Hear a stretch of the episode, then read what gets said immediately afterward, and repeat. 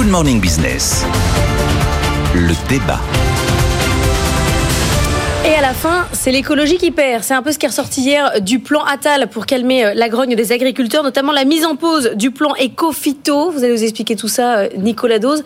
Mais on a un recul quand même sur l'écologie. Ah bah, bien vu dans la vie réelle. Euh, Effectivement, l'événement d'hier dans les, dans les nouveautés de Gabriel Attal, c'est effectivement la pause sur le plan Éco-Phyto. Le plan Éco-Phyto, il s'agit de réduire euh, de 50% l'usage des pesticides. C'est lancé en grande pompe sous Nicolas Sarkozy.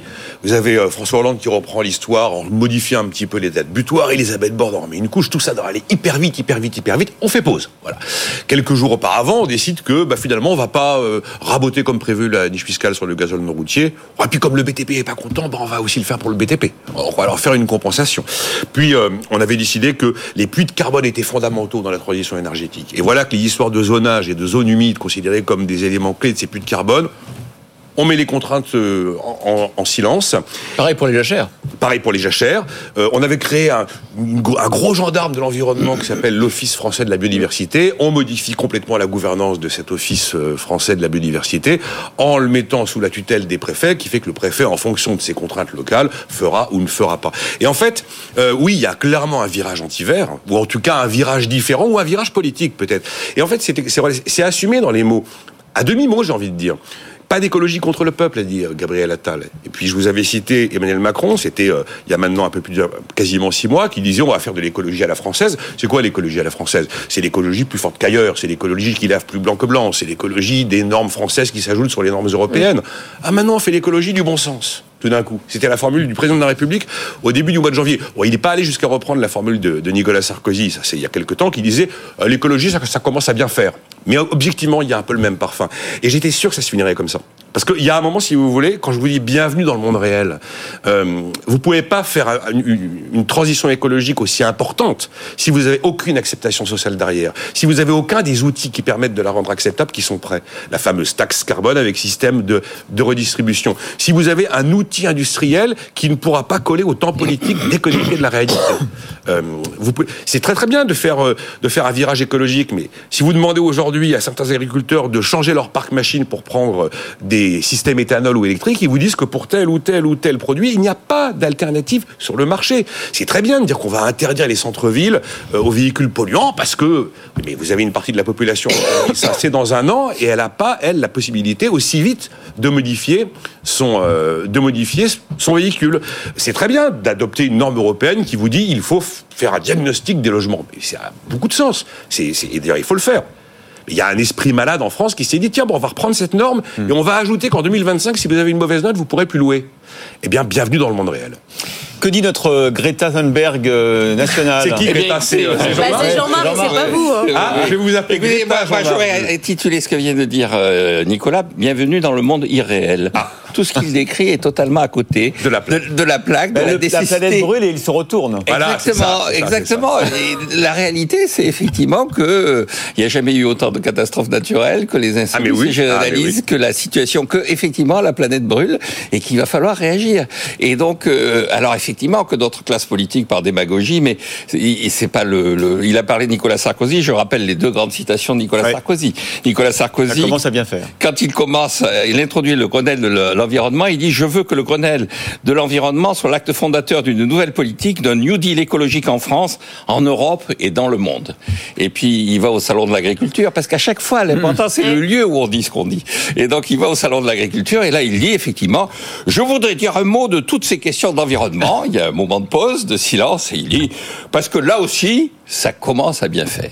Et donc, je crois que effectivement, nous avons une classe politique qui euh, ne répond pas d'ailleurs à ce que disait euh, Rueff quand il va voir De Gaulle et puis il lui dit écoutez, en politique c'est simple, hein, vous soyez libéral, soyez socialiste, mais ne soyez pas menteur. Quand vous faites un choix, vous l'assumez, vous allez jusqu'au bout de ce choix. Je crois que le, le choix qu'il va falloir assumer, c'est le choix de la préservation de la planète. Notre enjeu, c'est notre survie sur la planète. C'est pas de Mais on savoir. parle plus de taxe carbone, on n'a même pas parlé à Bruxelles. Oui, oui. Et donc, mais le l'enjeu, d'accord, c'est des outils après Et donc, et donc effectivement, et sur l'agriculture, ce que je trouve d'inquiétant, c'est le fait que ces réformes que l'on est en train de remettre en cause, cette euh, évolution vers l'écologie, elle n'est pas euh, une foucade d'hier. C'est-à-dire qu'elle existe depuis longtemps.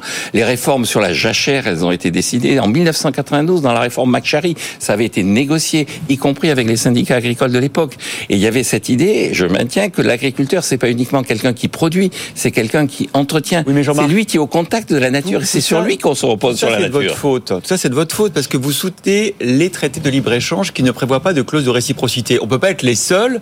Justement. à- Voilà, on Eh, peut pas être les seuls à, à, à, Pas à- du à- tout, à- parce que plus blanc que blanc. Bon. Moi, je veux bien qu'on lave plus vert que vert, mais il faut que les autres fassent pareil. Mais écoutez, franchement, si vous faites un traité de libre-échange, ça a comme conséquence de baisser le prix de la et donc de permettre effectivement d'améliorer la situation de consommation des Oui, et donc mais- de donner une image pour la population qui est une image où le, le- le- le- les enjeux alimentaires ne sont plus aussi Mais prégnants que si que vous faites un traité. écologiques soient appliquées par tout le monde. Et ça peut être une manière justement de contraindre les autres pays Ah, à, mais à je crois que être- Nicolas voudrait répondre. Oui, non, mais mais- juste, juste une réponse à ce que euh, Christophe dit. Il n'y a pas de, de meilleure solution pour persuader l'Inde, les gens du Mercosur et tout ça, de faire de l'écologie que de le faire nous-mêmes. Si nous ne sommes pas exemplaires, tous ces gens qui considèrent que une partie du problème, c'est la révolution industrielle britannique du 19e siècle, les 30 glorieuses européennes du 20e siècle, tous ces gens, si on leur dit de toute façon, nous, on fera aucun effort, puisque vous voulez pas faire d'effort, à ce moment-là, on n'arrivera jamais à l'objectif. La volonté Voilà. affichée d'abandonner, enfin de renoncer au traité du Mercosur, fondamentalement, c'est un non-sens économique. Alors, je comprends très très bien les gagnants, les perdants, on en a déjà Ouais. parlé.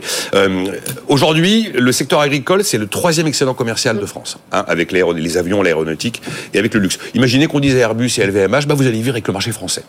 Alors, évidemment, on parle du Mercosur, dire que le fait de mettre entre parenthèses ce traité qui est en négociation depuis 23 ans, c'est une sorte de virage protectionniste colossal, ce serait aller un petit peu loin. Mais la solution, c'est l'histoire du mécanisme d'ajustement aux frontières. Et en fait, on n'est pas prêt pour le faire, parce qu'on sait qu'au bout du bout de l'histoire, La taxe carbone. la taxe carbone, mais au bout du bout de l'histoire, parce que c'est là l'histoire, c'est de se dire, vous avez des produits qui n'ont pas les mêmes, les mêmes contraintes vertes, eh bien, on va compenser l'absence de contraintes vertes et l'empreinte carbone par un mécanisme d'ajustement. Oui, mais comme c'est le consommateur qui va Bah payer à l'arrivée, personne n'est prêt. C'est pour ça que j'appelle ça un petit peu euh, plancher des vaches, quoi, le, le, Le manque de courage politique, c'est ce que nous disait euh, Jean-Marc. Ouais, mais c'est un monde irréel. C'est là, c'est pas bienvenu dans le réel, c'est bienvenu dans le drame. Eh bien, nous, on va parler de. Du raison et tort dans notre histoire, en fait.